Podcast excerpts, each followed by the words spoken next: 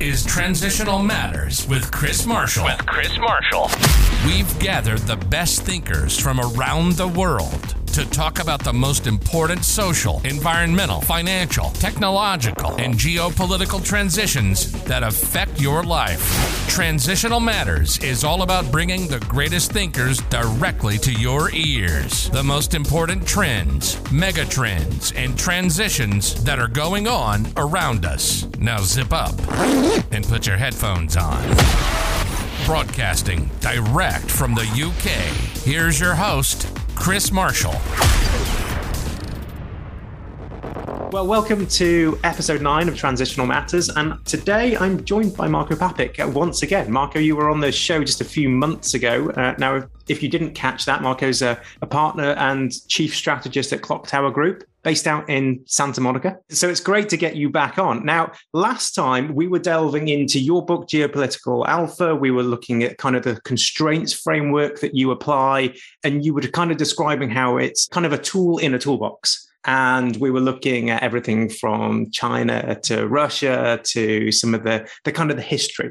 Now, today, we're going to kind of basically take the conversation forward. We're going to actually see how far we can look out. And we're going to talk about how each of us as strategists kind of put together a framework. So this is going to be pretty much a free-flowing conversation. We'll just basically see where it goes.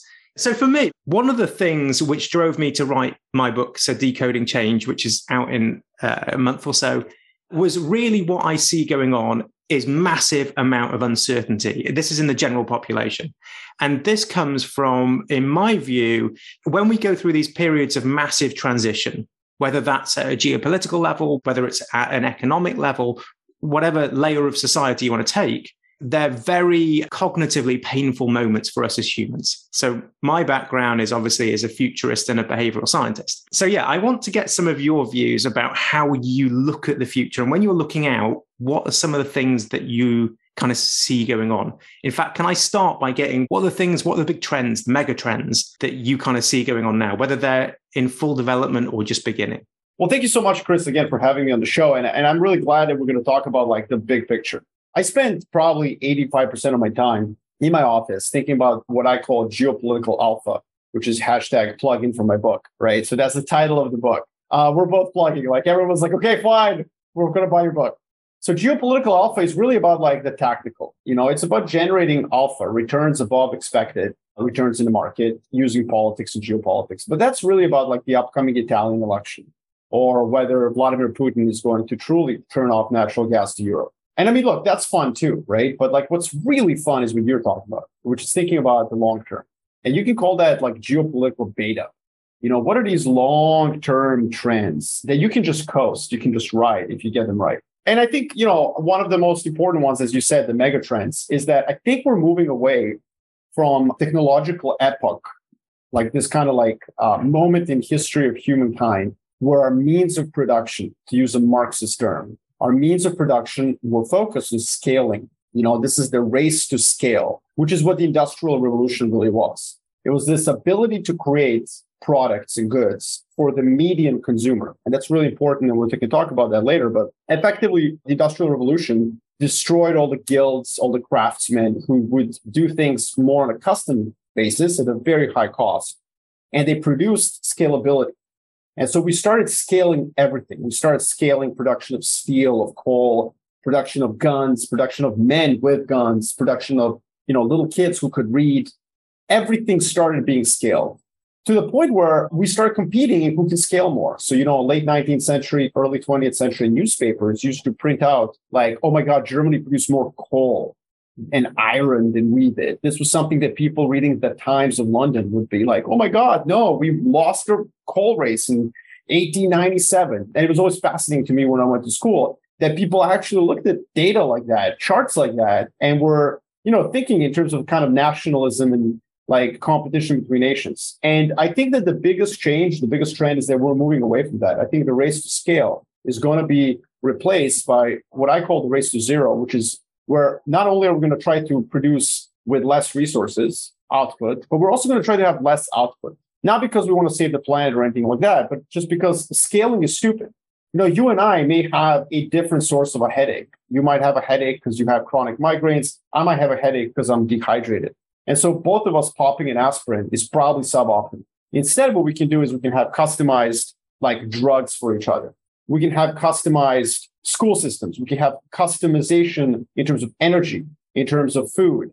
And I think that you're going to start seeing that trend. And that trend is really enabled not just by concerns about sustainability or the environment. I know a lot of people are probably rolling their eyes. Fossil fuel prices are very high. Last thing people want to talk about is windmills now. But I think this has more to do with a lot of other things. It also has to do with the fact that commodities are in a super cycle. They're very expensive. We're going to be pushed into less scale and more customization. The other thing is we finally have the software.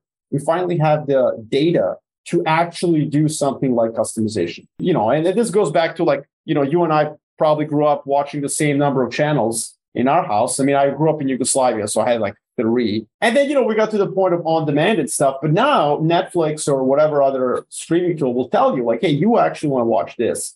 And that's kind of the world where I think we're headed. That was made possible with the fact that we do have machine learning. We do have quote unquote A I. We have the ability to actually go away from scale and customize. So both manufacturing, production, but also the knowledge and the data to specifically target what we need to produce at what time. And I think that's really interesting. I think that's something that a lot of people don't understand. I think it's extremely deflationary, but getting there over the next decade is going to be extremely inflationary because we have to retool away from race to scale to race to zero. Absolutely. I couldn't agree more. And I actually term this the age of awareness, but we're actually talking about exactly the same thing. For me, in the age of awareness, environmentalism, kind of all of these other things going on, whether people are disgruntled by the authenticity of production or anything else, the age of awareness for me is the next step. If you think of it, the history of development in ages. So we come through the information technology age, which allows us really through this wonderful invention of the semiconductor, just to be super analytical. We can measure stuff, we can process stuff. And what we're now about to step into is using that to make far more informed decisions. And as you say, customize stuff and bring it, bring this all together. So actually, I think that kind of the environmentalist piece or the climate change piece is just a tip of the iceberg. It's actually for much bigger movement. And I would actually say that this is a change in the philosophy of culture. Yeah. I mean, I think I'm very Marxist when it comes to analysis. And what I mean by that is not that I want to take all your money, Chris. What that means is that I start with the material reality. You know, just like uh, philosophically speaking, I, I look at material world first. And your point is much more Hegelian. You know, you're looking at this much more from a human ideology and culture perspective. And what Marx would argue that ultimately culture, ideology, thinking, they're all built on the foundation of means of production. During feudal times, we had really crappy means of production. We had like the plow, you know, great. Plows running around, you know, and, and so you needed peasants to like deal with food production. And so feudal like religion, feudal culture basically came out of the fact we needed to have a bunch of serfs dragging plows through really shitty landscapes. And so we created a whole hierarchy, a whole tautology, kind of epistemic communities to support the fact that our means of production were what they are. And so, you know, like not to disagree with you, I would just say that absolutely there will be cultural and philosophical and ideological evolution that will follow this natural means of production change. But the catalyst itself is material reality and the fact that we just don't have to produce as much as we did in order to do what we need to do. I mean, you can even look at it in terms of war. You know, it didn't help Russia that it had a superior advantage in, in men when it invaded Ukraine. Well, one, they were just stupid. Two, it's much more easier to use smaller scale maneuverable units to deal with a tank assault. You know, the Ukrainians pulled into cities, used javelins, they destroyed a bunch of Russian armor. And this is something that, again, is new. And I think it illustrates the weakness of scaling and the superiority of technology, you know, and customization. And I think that it's funny, I, I live here in L A. I'll give you this anecdote, which kind of shows this. People are inherently getting turned off by sameness, you know. You said something that triggered this thought to me, but I had a, a really good friend of mine was here yesterday with his family, and I took him to the famous Third Street Promenade here in Santa Monica, where all the shops are. And he was like, this, I can buy this everywhere. You know, like, you might as well be at Heathrow. You know, you might as well be anywhere. Except except for one store, one store which sold L A Dodgers gear, and they customized your shirts and stuff. They put names. So his kids got little hats with names on them. And I think this is something that people are starting. Like, why would you come to Los Angeles to shop at Pandora? Why would you come to Los Angeles to get a Starbucks? You know, and that's, that's, I think, something that I think the cultural element of this, the desire of us as consumers to, to have things that are more customized, that are more interesting, unique. I think that's coming out of the fact that those experiences are now available to us and they're cheap enough for us to actually experience them. And I think that that will just create this feedback cycle where people will want more and more of that. And so customization will be the way to go. Absolutely. And actually, kind of coming back to that, the kind of what you were saying there, because I think it probably, I would agree with you on the production system a little bit more than perhaps I kind of alluded to. And that is, I think you need to combine both the innovation cycle. So this is the means of production, that is the, the leading technology of the day, with what I'm going to call the information revolution cycle. And so what I mean by that is the information revolution cycle, I think, is fascinating. So this is where we have a revolutionary point in time where information suddenly becomes far cheaper or easier to communicate. So we've had three, but in the middle of the third, I'm going to say. The first was the Age of Discovery and the Gutenberg Press. So we're talking like thirteen hundreds, fourteen hundreds. And obviously, up until that point, if you wanted to print a book before the Gutenberg Press, you needed like a team of like eighteen scribes, because it, it would take them a year each to like write it out by hand. The information sharing came from a very, very small part of the population. And once you got the Gutenberg Press, I mean, this it suddenly revolutionized it. They could print two hundred fifty sheets an hour, which today by our standards is nothing, but back then was incredible. Combine that then with like Columbus and Diaz, you know, sailing the world, finding the new land. We suddenly have a kind of a system to distribute that information. So that was the first one. And then it's not surprising that you get the Age of Enlightenment come after that, a complete shift in philosophy of the world. The second one was then the, basically, I'd say that electrification and telephone, that again, up until that point, if we wanted to communicate with people halfway around the world, we'd send a telegram and it would take them, I don't know, two weeks, three weeks to receive it and two weeks, three weeks to get a reply, if we even get one. All of a sudden, the telephone made it instant. And that speed of communication, and then we get to the golden age of science, again, a shift in understanding. I would say that we're halfway through the next one. And I, and I say halfway because, yeah, the internet's incredible, but we're about to like blend virtual and physical worlds. Like you and me are kind of, we can see each other two D, but I think where this goes next is just mind-blowingly insane.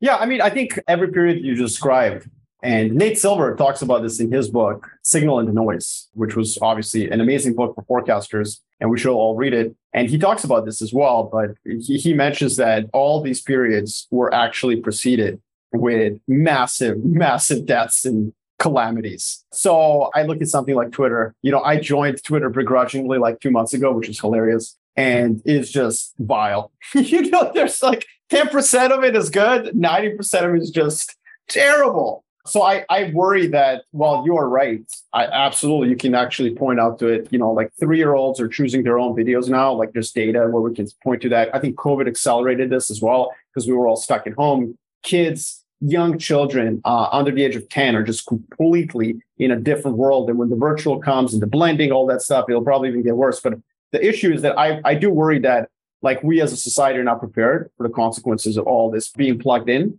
And I think that the anonymity of the internet is just terrible. I think there's like literally nothing good about it because it allows you to do things in that public square that you would never do in real life. And so I do think that we're going to have some really bad consequences out of it. Just like the printing press ended up like, I think like something like one in seven German males died in the thirty years war. You know, like what happened after the printing press, obviously, is that we had the Reformation and various wars that came out after that. The religious warfare in Europe was vicious. And uh, the Protestant Catholics, I mean, that was the con- the immediate consequence of the printing press was like mass genocide in Europe. The immediate consequence of the telegraph and various other forms of communication that came out of the nineteenth and early twentieth century was World War Two and the propaganda machines and like all this stuff. So I do fear that like our initial ability to digest all this stuff is pretty bad as humans. We suck at it. Oh, absolutely. Yeah. Yeah, completely. Because, you know, if there's one thing that we hate as humans from a cognitive point of view is we hate uncertainty. And at these points in time, what you're doing is you're completely ripping up the status quo and you're replacing it with something potentially better, but still vastly different. But uh, yeah, I was, I was actually going to come back to your uh, joining a Twitter because you're absolutely right. There's so much information. There's so much noise actually out there that it's very, very hard for us to kind of process that and discern well, what is this good? Is this bad? Is this right? Is it wrong? And I mean, if you look at this from the simple point of view of the algorithms going on behind it, is one of the reasons that social media is so popular is because of confirmation bias. We love being in groups of people who reflect back our view. It's like super satisfying to us. And what does social media do? Well, it groups you together with other like-minded people. And if you kind of think about that in groupthink terms or even echo chambers, then hey presto, it's like the best kind of drug you, you can find. You know, it's funny, Chris, uh, you say that. I actually had my Twitter account set up by someone else in my office because, again, like I hate Twitter. And then, you know, I got pushed into it. People were like, you have to be on Twitter. Fine. So I, I gave it to one of my younger colleagues and they put all these kind of freaks onto my Twitter. And like three months into it, I'm like, why do I keep getting this conspiracy theory stuff? And I'm like, oh, because the initial setup was done by someone else. That's number one. Number two is I really love kittens. I just, I learned this over the past three months. I didn't think I was a cat person, but apparently the Twitter algorithm is like, no, you love cats. And so now all I get are these little kitten memes, which are really good. Uh, no, I mean, it's it's fascinating. You're totally right. The echo chamber is the, I mean, you know, this has all been said, but I think, you know, I think one of the things that might be useful is if I can describe to you and, and people listening is kind of my thinking of long-term forecast. You know, because you asked me, Chris, to prepare kind of like some thoughts on this. And, and I did. I write probably one or two really long-term analyses a year, first of all. I mean, obviously, for commercial reasons, I don't do it a lot because although I do work almost, I would say that eighty percent of my interactions are with long-term investors, institutional investors, pension funds, sovereign wealth funds. But I would also say that most of them are not as long-term thinkers as they think they are. So, you know, you could show up every month for a conversation with a pension fund with some really cool long-term things, but they're going to want to ask about Ukraine. So, you know, you give the people what they want. But I do occasionally get a chance to think about the long-term. And, and over the past decade, I, I would actually say my track record on like long-term forecasting is better than on generating geopolitical alpha, which I think I'm a little bit better than the flip coin, which is like very valuable. But like, you know, it, it is what it is. It's it's tactical trading. It's tactical thinking. So longer term, I actually think that I'm much better for it. I think I have a better brain for it. I think I'm better like outlook and, and just the personality for that. And so there's three things that I think are key to when you think about the long term. First of all, I think that reversion to the mean is a good concept to think about. Essentially, what that means is you're just looking for things that have become overstretched relative to the past. So one of the things that I would say right now, especially in the kind of Anglo-Saxon economies, and I've been writing about this for the past six years, is income inequality. And you know, what's funny about this is we we often become like numb to how things are overstretched. And we start applying cultural biases to it. Like, well, the U K and America are just more capitalist than the rest of the world. And then you look at U K, even recent history, like in the fifties and the sixties, the U K was far more redistributory, far more quote unquote socialist than France. United Kingdom begged the E U, begged it to join the high flying hot economies of Germany and France in the fifties, sixties. And then Charles de Gaulle was like, no, no, no, no, no, that's a bad idea. And then he dies. And then finally, the U K enters the E U, like knocking on the door. Let us in. We want your high flying capitalist economies. And then, of course, France does what France does after sixty-eight, and the roles reverse. Margaret Thatcher comes in the seventies, late seventies, and does a, a revolution of laissez-faire capitalism. And then the U K becomes what it is today. But if you're sitting here today, you could very easily fall into a trap of thinking France socialist, England capitalist. And that's just like actually wasn't the case after the Second World War. So the point that I'm getting at is that reversion of the, to the mean does matter, especially in human interactions and social interactions. Uh, you just have to Like, be careful with this one. There is no reversion to the mean fairy, as I like to say. You know, and also it's difficult to gauge the difference between a trend that is exhausted and is going to revert and a paradigm shift. Now, in technological issues, use of energy, use of resources, things like that, I think you can have paradigm shifts. I think something like income inequality, highly unlikely that you're going to have a paradigm shift where like ninety percent of the people are okay having like two percent of wealth. Like that's probably not going to happen. The second thing that I think has really served me well is nonlinearity. I just think that a lot of folks in finance, they look at trends and extrapolate them into the future. So things like rise of China, China U S tensions, these things must continue, right? Because like, well, look at look at what's going on. And I, I'm always reminded of two things. First of all, my my one of my favorite movies, if not the favorite movie, is the nineteen eighty-two blockbuster Blade Runner. And Blade Runner shows a dystopian Los Angeles in two thousand nineteen. And what's funny about this is that it looks like Tokyo. The movie was made in eighty-two. So like everyone's like eating udon noodles. There's like a bunch of Japanese people running around. There's like Japanese kanji everywhere. Like those advertisements and like, you know, it's very like this film noir with like a Japanese hue to it. And you're watching this movie in like twenty twenty-two and you're like, what the hell were these people thinking? We're all going to be dominated by twenty nineteen by Japan. And so I think a lot of people are doing that today. I mean, I'm famous in finance for one of the things that I did right was in twenty twelve, twenty thirteen, I was talking U S China tensions, U S China tensions. Now, outside of finance, just to be clear, in the political risk industry and academia, many people were talking about that. But you know, when I did this in finance, people thought I had three heads. I would go to Hong Kong and Singapore and I would get these lectures from these old Chinese people, you know, always old, who would tell me like, Marco, you don't know China, like culturally, we're not aggressive, all this, you know, stuff, nonsense. There will never be any tension. So I'm like, okay, well, maybe, but you don't know the West, you know? Anyways, the point of this is like everyone was wrong in finance. I mean, pretty much every single person I met from twenty twelve to twenty twenty thought I was uh, batshit crazy.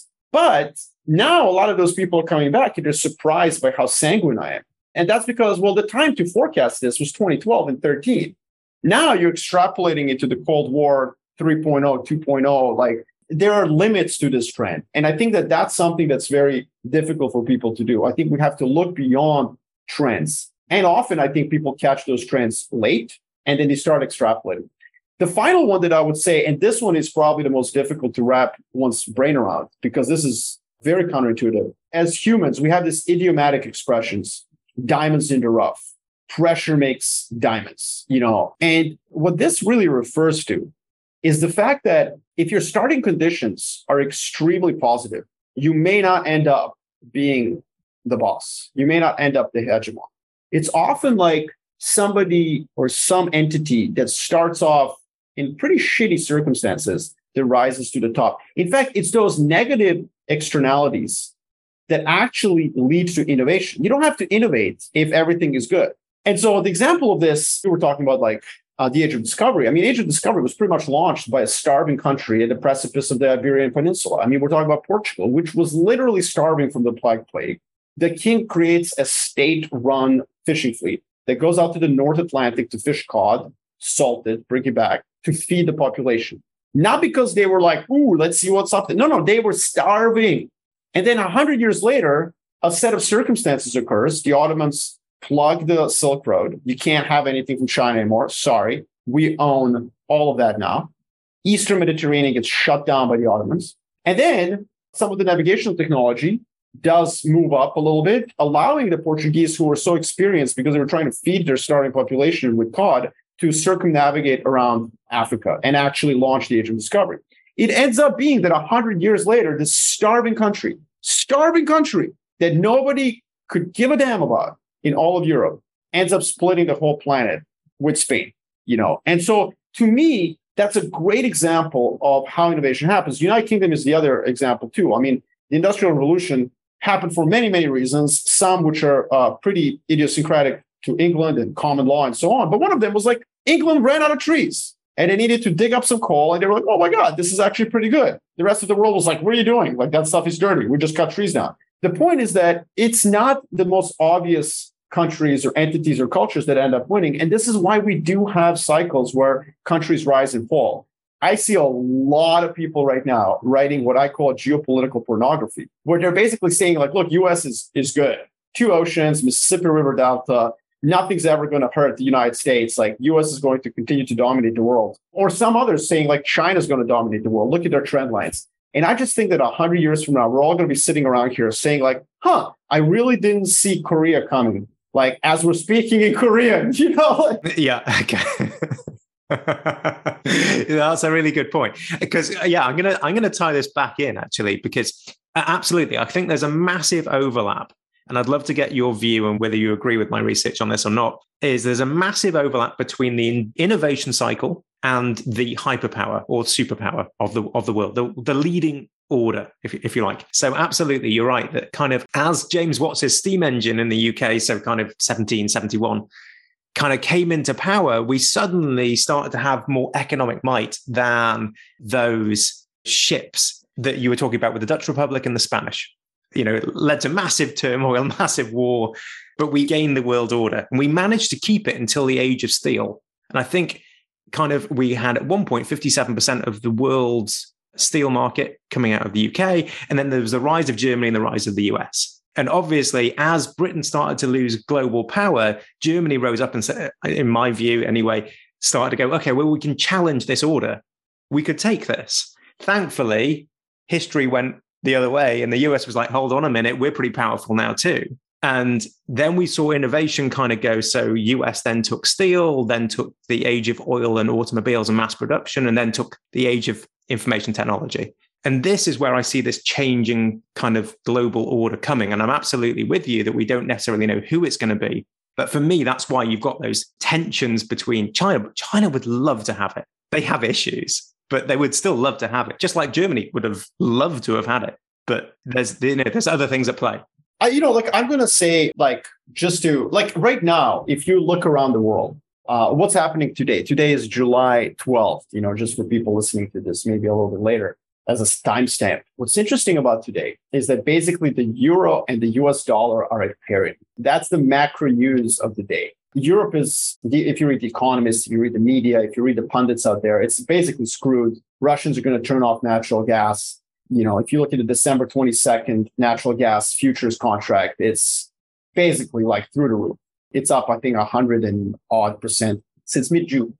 It's really bad stuff. And I sit here and I hear a lot of this, like Europe is done. There's nothing to see. But what I see is a diamond in the rough. And the reason I say that is because despite the fact that energy costs in Europe have been higher for the last decade, Germany has still printed a trade surplus and the current account surplus for a very long time. Now, that's dissipated right now, but that's temporary. That's just the egregious cost of energy. My point is that countries that rest on their laurels don't win. I hear American-centric analysts, and I mean, obviously, I'm American-centric in that I'm I'm based in the U S and I am a U S citizen, but I'm also Canadian citizen, feel much more Canadian than I do American. Not that it matters. The point is, I think they can't see beyond the fact that natural gas and like coal prices are low in the U S. You know, and it's like, that is not an advantage necessarily. It's not a necessary advantage. First of all, U S had that advantage for twenty years. Manufacturing as share of the economy has collapsed. Germany has managed to keep manufacturing as share of population of labor at a high rate, despite its higher energy costs. And it has a trade surplus and had one for twenty years. The U S had, doesn't. You don't want to own an American car. Maybe you want to own Tesla, maybe, but, you know, I'm pretty sure that in a couple of years when everybody else has E V models, you'll want to own whatever else you want. What I'm getting at with this is that these starting advantages can actually make a whole country become lazy. And I think that starting disadvantages are actually something that I see as a reason to innovate. And in the case of Europe right now, what I'm seeing is that they're going to have to innovate in energy. They're going to have to, because they cannot replace Russian gas purely with L N G. They don't want to burn coal for good reason. They're also going to have to import coal too. So it's not like it's a simple solution. So I think that what comes out of this crisis is going to be really interesting. And I wouldn't write off, as the entire macro investing and long-term investor space is writing off right now, Europe and its ability to innovate, especially because Europe really does suck innovating software and services. But when it comes to industrials, manufacturing, transportation, energy, it's actually pretty good at that. Yeah, no, absolutely. I, I think you can also add into that kind of, if you look back over the past hundred years or so, hydrocarbons have been such a kingmaker, you know, kind of retaining access to. And you, again, you talked about kind of Britain cutting down trees for coal, which I thought was a really good story. And then you kind of look at kind of U S and its fossil fuel base, and you look at Russia with its fossil fuel base, and Europe doesn't really have one. It isn't a major land of hydrocarbons. It hasn't got much oil, gas, or coal. And that, as you say, when we transition to a green energy revolution, sure, there are other minerals it needs to get hold of. I'm not kind of overlooking that fact. It's not got a, a natural disadvantage over others which have got kind of uh, in the old model, in the old energy model, the hydrocarbons under the ground. Absolutely. And listen, look, uh, at the end of the day, we can do a scatter plot. You can do a scatter plot, you know, and on one side, you can do something like, you know, quality of governance, or you can do a geopolitical power index, you know, of material wealth and military might and so on. And on the other axis, you could put commodity exports. Let's look at that. How many commodity exporters are actually global powers throughout human history? And the answer is going to be like very few, very rarely. In fact, a sudden burst of wealth, of a, an advantage, often leads to the decline of that power. You know, like the famous example of the Spanish showing up in Latin America and just bathing in gold and bringing all this gold and causing all sorts of problems domestically.